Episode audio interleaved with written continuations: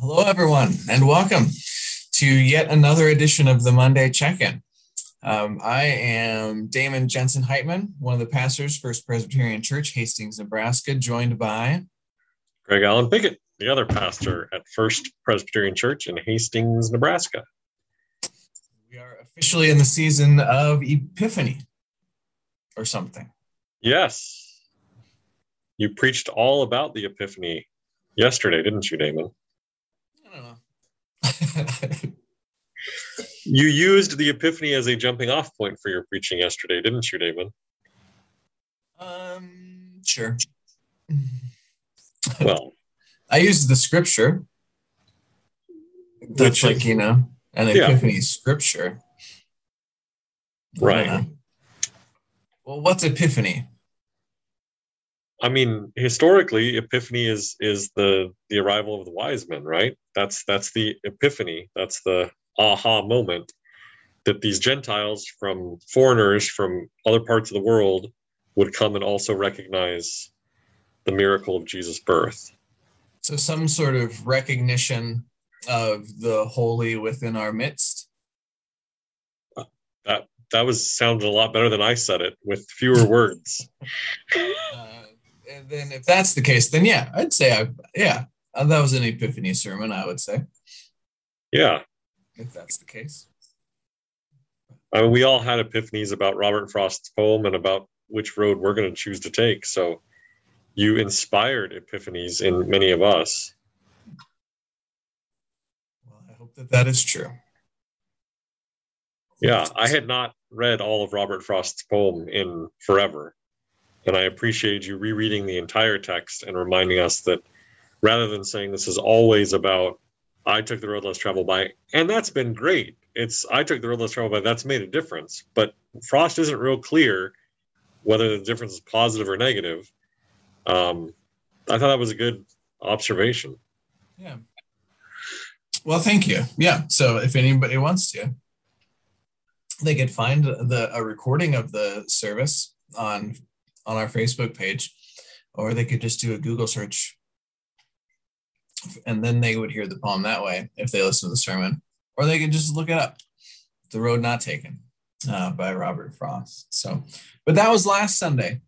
That's that's uh, you know, ages and ages past. And now we are in what we call the season of Epiphany. This is uh, the weeks that fall between the end of the Christmas season, which ends on Epiphany Sunday or the day before Epiphany Sunday, and the start of Lent. And so we get to spend uh, a number of weeks having epiphanies, uh, recognizing the miraculous presence of the Holy in our midst, and that's uh, that's what we're going to do. I'm uh, so yeah. Why don't we open with prayer and then we'll jump? Well, and oftentimes we explain to people what we we set the agenda. Right. Uh, so the Monday check-in for those who may not know is, uh, and we do have we have 50 YouTube subscribers. I forgot Merry to check. Christmas. That was your request for a Christmas present, and we got there, didn't we? Mhm. Well, I assume that we did. I didn't actually check. Uh, oh, I did. We on did. Christmas Day, but Yeah. I forgot to check and to make mention of it. So we do have 50, but it's not like uh, we're capped at 50. You know, we could have more. You know, when we get to 100, we're allowed to create our own um, URL or address for YouTube. So we can do like youtube.com slash FPC Hastings. So the challenge is out there. If we can get 50 more subscribers, then we can have our very own YouTube URL. real premium at that point. Yeah. Yeah. So, uh, so excuse me. The Monday check-in for those who may not know, uh, we're going to do a little bit of a preview of the scripture and some of the themes, ideas, questions for the upcoming Sunday, and have a little bit of a Bible study, Bible chat about that, and then we switch gears and talk a little bit about life of the church at First Pres Hastings. So, and uh, to get ourselves into that, we do often have an opening prayer. Greg, would you mind doing that this week? I'd be delighted to. Let's uh, let's pray. Gracious God, in this season of Epiphany, open our eyes and our hearts to revelations, to uh, to aha moments of seeing your presence and seeing you at work in the world.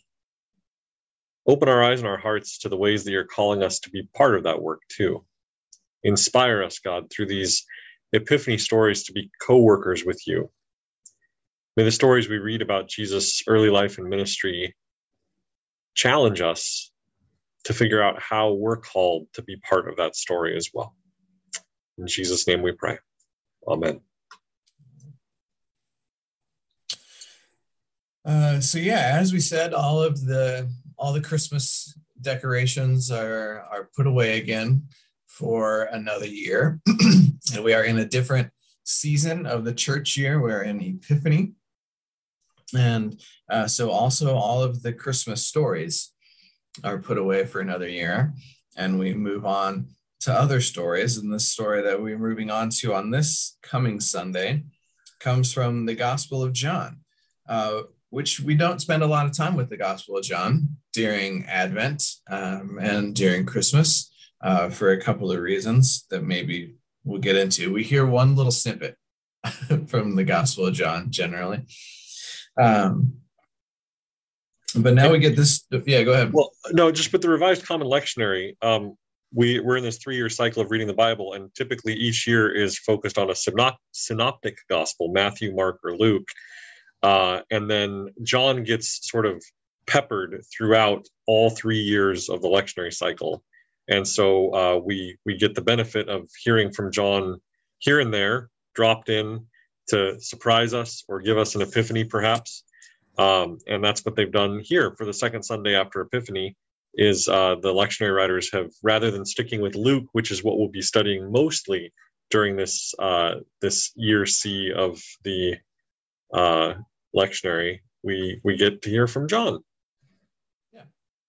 And we get a lot of John during um, Lent, generally each year. Um, so, but it's just it's been a little while since we. Oops, that's not an earthquake. It's just me running into my desk.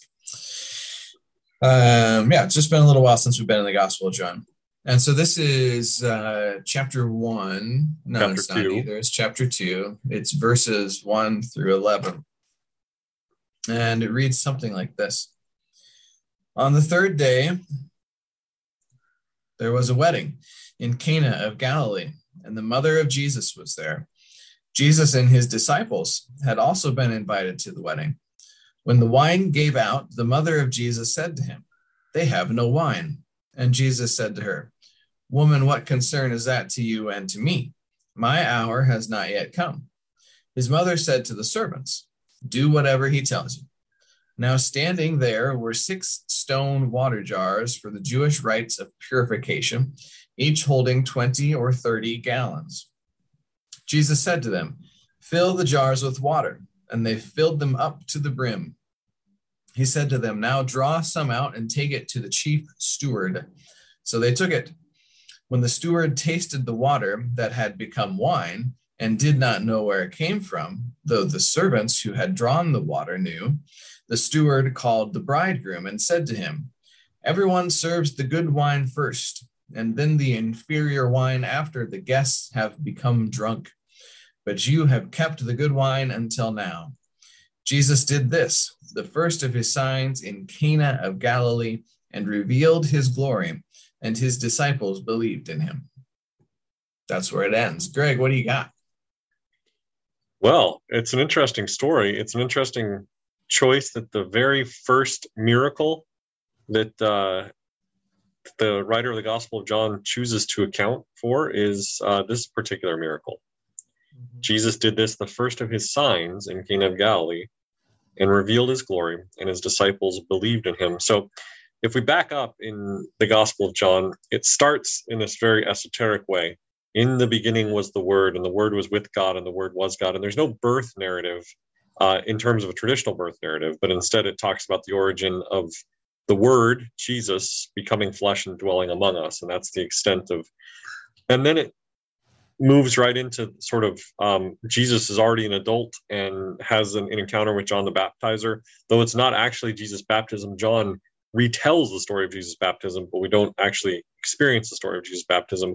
And then he starts gathering up his first disciples. So in the first chapter, you have these really interesting things happening where Jesus is is called the light of the world. He's called the Lamb of God. He's called Rabbi. He's called Messiah. He's called the Son of God. He's called the King of Israel. And then his first sign to back up all of those titles that he's acquired in chapter one is this changing water into wine at the wedding uh, in Cana of Galilee. And I think it should ask us to pause and ask the question of why this as the first sign? What is it about this?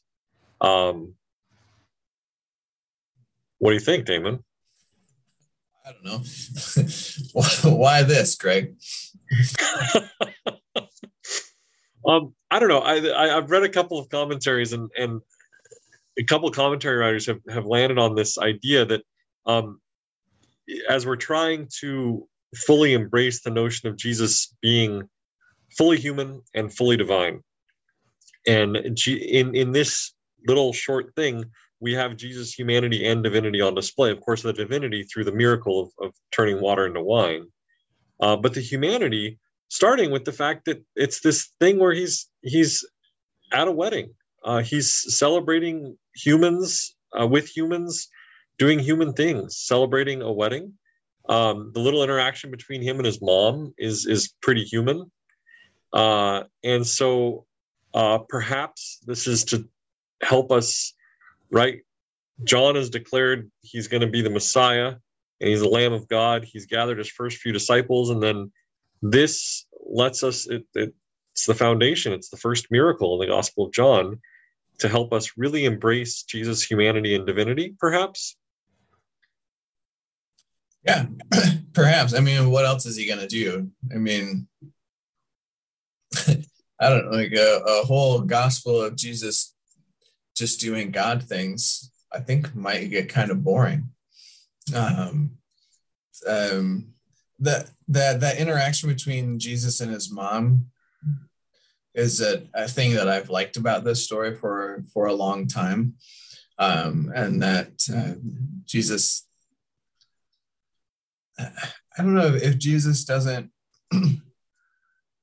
see the need right away or um, his I don't or if he's just kind of ignoring it and his mom brings it to his attention or makes sure that he is aware of it um, you know they're out of wine and um, what are they going to do maybe they couldn't afford more wine. I don't know. Um, maybe more people showed up than what they had anticipated showing up.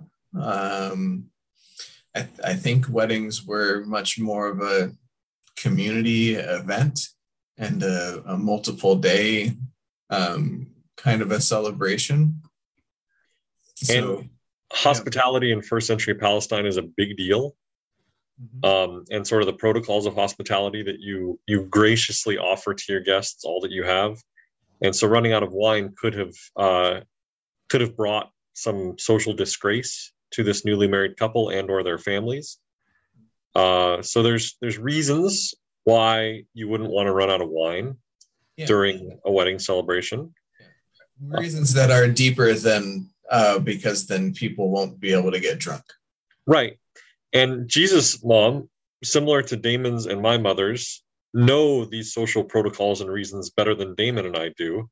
So we would depend upon our mothers to bring to our attention when we might be able to intervene and help with a social protocol.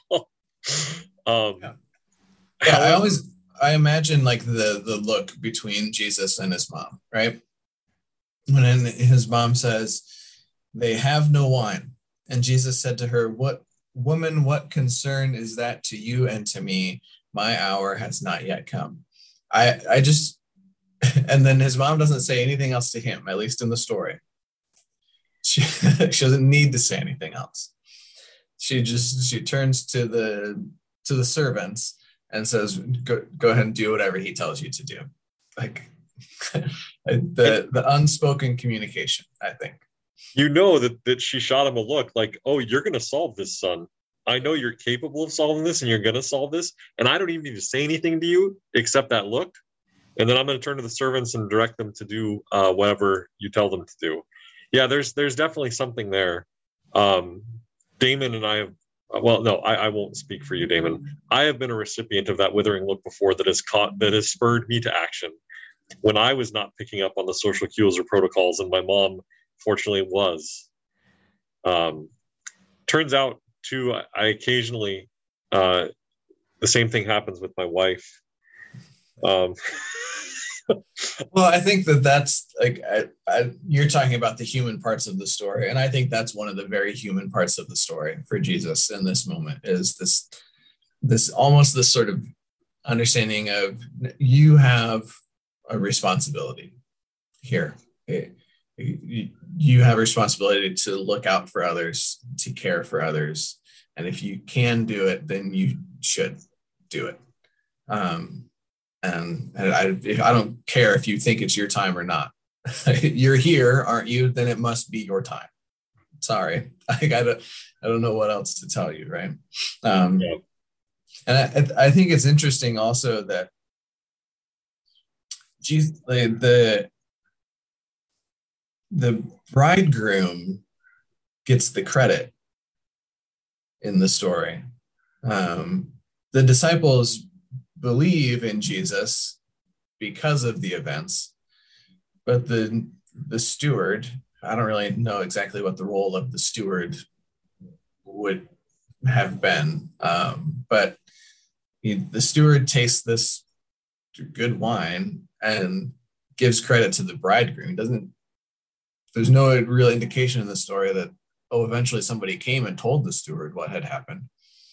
Um, but we know the servants knew, and obviously the disciples picked up on it because rather than the disciples giving the steward credit, they're clearly giving Jesus credit. Jesus did this, the first of his signs, and his disciples believed in him. So maybe the disciples saw it happen, maybe the disciples got the report from the, the servants, but the bottom line is somebody figured it out and and that allowed that moved them into belief, right? Yeah. But just the disciples like there's not like a real clear it's not like and everybody at the party believed in jesus. It's just kind of it to me it feel it's almost like a behind it, he says that it's not yet his time uh and it's like a half revelation. A half epiphany? Yeah you know it's just kind of like i don't and maybe that plays into John's. So, like the opening of John's is um, the light has come into the world, um, but the world did not recognize the light, and uh, and so and the, so and they chose to live in darkness. And the, I think this is a theme, isn't it, in John's gospel? Like, you either believe or you don't. You you either know the word or you don't know the word, and and there's some folks who just don't ever get it. They don't ever recognize the divinity of Jesus, right? And I think we we see that in this story as well. That maybe maybe the servants came and told the steward later what had happened, but but maybe not. Yeah. The other thing about this story that I love, that the first of Jesus' miracles in the Gospel of John, is that it's it's about it's about joy and celebration and abundance right? Um, and jesus is going to usher in a reign of joy and celebration and abundance of of compassion and mercy and, and grace and love. And so this this is a symbolic sort of launching of that of jesus earthly ministry that's going to be about um, about that. And there's going to be hard times along the way, in the same way that there's hard times in our lives. Uh, but it, it doesn't take away the fact that we are people of joy and celebration and we are people of abundance. Um, and so I think that that's that's an important part of the fact that this is the first miracle recorded in the Gospel of John, right? Yeah, yeah, I think so for sure. Yeah. Um, and you know, I in Luke's, you know, if this is kind of Jesus' public debut, right, in the Gospel of John, kind of, sort of, I mean, um, then it's you know, in the Gospel of Luke, Jesus' first public thing is he shows up at temple, um, and they give him a scroll, and he, you know, like it's it's part of it's part of the religious ceremony that's taking place. Obviously, there's a religious component to a wedding as well. Um, but this is at the this is at the party that where this takes place, and um, so that's a different setting where you may not expect this um, revelation, this epiphany to take place. I think that that's kind of interesting to me as well. I think. Yeah, that's that's a good point. Yeah, and each of the gospels show us a different facet of of Jesus uh, and help us understand the purpose of Jesus' life and ministry. And so here in John, we kick off with uh, this this yeah this this celebration at the the wedding reception, um, as opposed to Luke, where we kick off with uh, Jesus unrolling the scroll and reading it and saying this this scroll or this uh, this passage is this prophecy has been fulfilled in my reading of it, right? Um, and so, yeah, it's uh, each one of these allow us to understand a different part of Jesus' life and ministry. And this John one, uh, I think, yeah, deeply emphasizes the humanity and the divinity of Jesus, um, and not the religiosity in this case, but instead the the, the deep relationship. He's trying to help out the bridegroom and uh, and the deep relationship between Jesus and his mom, and then the fact that his disciples through this this miracle begin to believe in him. Yeah, it's interesting that they were already following him. Yeah, yeah, he'd already picked them up back in John one, right? Mm-hmm. Um, I think I'm trying to remember when they had been John's disciples. Right. John was baptizing uh, and then and then Jesus shows up and and John says, "Oh, this is the this is the this is the guy I've been telling you about. I'm not worthy to untie his sandal or to tie his sandal. I don't know which way it goes, but right." And then the next day, John's still at the river, and Jesus walks by again, and John tells his disciples, "That's the guy. That's the guy I was telling you about." And so they leave John to and start following Jesus. Yep. Yeah and yeah so and then the, the, this is the next story right? Mm-hmm. not not a miraculous healing not a healing of somebody who's blind or anything like that but uh turning water into wine. Yeah. And the other gospels they start well they kinda they start following um because they're out fishing. Right. Yeah. And this, this, they're not out fishing. Um, story. Um, so yeah, it's interesting. Do you think it'll preach? I think I think I can probably preach something about it. Yeah, I think so. So I'm curious about just what were the. I think it's also that the jars. These aren't just any jars that are sitting around. These are jars that were for a specific religious purpose. Um, for rites of purification. Damon, that's a whole nother sermon. Are we going to go down that road right now? Well, I, probably not, but it seemed like it should be pointed out. Did Did I ever tell you about my interaction with uh, Corby Lenker, who's a folk musician who occasionally tours here through Hastings? Mm-hmm. Um, and he wrote a song about this particular passage.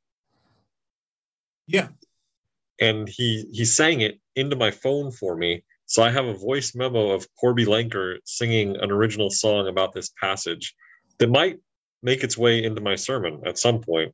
Corby gave me permission to use it.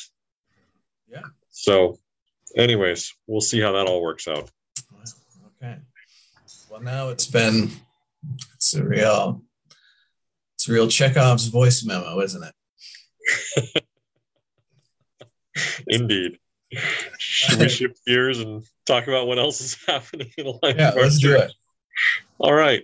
Um, we we have the official return of uh, our Taizé style of worship service.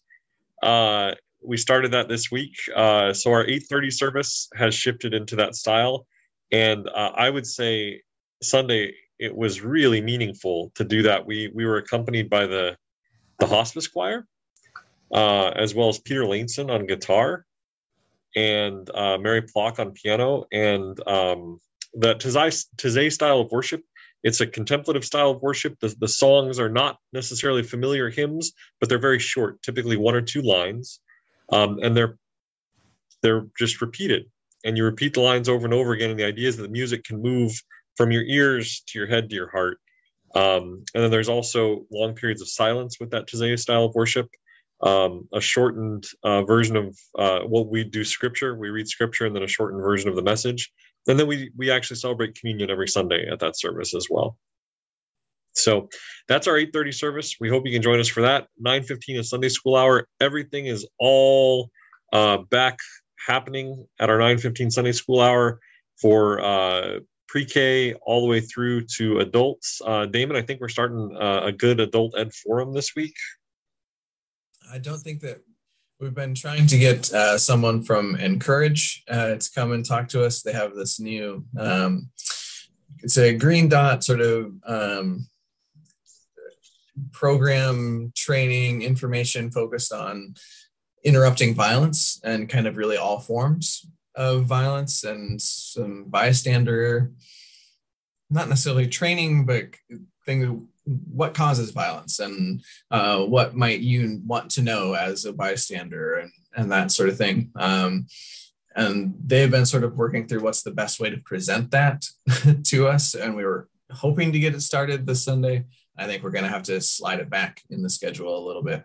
Um, but hope we'll find a, an avenue for that somewhere sometime um, around here at First Pres. So, uh, so forum is delayed and starting up for a couple weeks. Um, when it does start, uh, I think on January 30th, Andy Springer, who is a hospice chaplain, is going to lead um, three, a, a little series of three forums focused on the exciting topic of death. Uh, so he'll share some of his insights, uh, experiences from being a hospice chaplain, and also help facilitate a wider conversation just in general about how do we think about death? How do we deal with death? How do we um, approach death culturally uh, in helpful ways and, and maybe in ways that aren't as helpful? And also, at one of those series, one of those sessions, the Caring Voices Choir, the hospice choir, members of that are going to come and share some of their um, reflections um, and their, from their experiences of, of singing to folks who are on hospice care. That's that's kind of their mission, providing comfort to them in that way. So, um, so that'll start up uh, in a couple weeks, I believe. So, uh, but Heirs Apparent is up and running again. Um, yeah, all the other stuff is up and running. So, all right uh, as well as our Wednesday night programming. Uh, we're full speed ahead with that. So um, uh, first grade through fifth grade shows up at four o'clock for some rec time, some Bible study time, some choir, some handbell choir, and then six o'clock we serve everybody dinner, uh, including our youth and anybody else who wants to come. And then uh, at six forty-five, uh, well, a little earlier, kids leave or the youth leave for bell choir then uh, we've got adult choir rehearsal, youth choir rehearsal, and youth group on Wednesday nights. So it's a busy, busy Wednesday nights around here. Fun time to be here. Um, good stuff going on. So. Yeah. And our senior high is busy starting to plan out uh, Youth Sunday, which is coming up the first Sunday in February. So. And I know that because I helped teach senior high Sunday school on Sunday, and together we wrote the call to worship for that. So we'll see. Uh, if you love the call to worship on Youth Sunday, um, know that I helped lead that. If you don't, then it's Damon's fault. that seems fair. That seems reasonable. We tried to channel Damon as we wrote the call to worship. So uh, I will be. We we did. I said we, we first we talked about what's a call to worship in a worship service, and then we said so. Generally, when I write a call to worship, I will usually adapt a psalm and it's pretty straightforward. And when Damon writes a call to worship, it's usually quirky. and so I said, high school students, do you want to do a Greg style call to worship or a Damon style call to worship? Guess what they picked? Let's just do our own thing. Why do we need either of these two guys? so. uh, we kind of shot down the middle, actually. Yeah. Because uh, I grounded it in scripture. We grounded it in scripture. Uh, but kind of through a series of questions about the scripture, but quoting the scripture. So we'll see how it all turns out. But uh, stay tuned because that's uh, is it February sixth, I think. Um, you'll want to listen, pay attention to the call to worship because uh, yeah, now now you have something to look forward to. Yeah, yeah. Quick side note, and then I'll offer a word of prayer. The, the the past few years that I have helped the senior high get prepped and ready for Youth Sunday, I find that they they are always they always really try to be really respectful um, to to the congregation and to the norms. Not, norms isn't. I don't know if that's really quite the right word, but um, that that they really, I think they really want to be able to communicate well what they what they are seeing in the scripture and what they are thinking about and what they are, are wondering and what they think is important and I think they know that they kind of have to use the language that people are familiar with um, in order in order to do that. So, so it doesn't surprise me that they shot down the middle on that option. Yeah, they did a great job. They did a really great job. So I'm I'm excited for that worship service, um, and I think all the church should be excited for it. February 6th is going to be a great Sunday. Yeah, it's going to be nice. So, uh, time for a closing prayer. Yep. All right. Loving and gracious God, thank you for your presence in our lives. Thank you for your presence in this conversation and in all of the questions that we still have. Um, questions arriving, arising from the scripture, from our own lives and histories, uh, from conversations that we have with our fellow disciples moving throughout the rest of the week. Grant, oh God, that we might continue to be able to gain insights um, not only into who you are, but also into how this particular scripture calls us to be in the world. Um, grant, oh God, that your blessing might be upon us so that we might be a blessing to others in the week ahead. In your gracious and holy name we pray. Amen. Amen. Well, with all those things said and done, until next time, Toodaloo.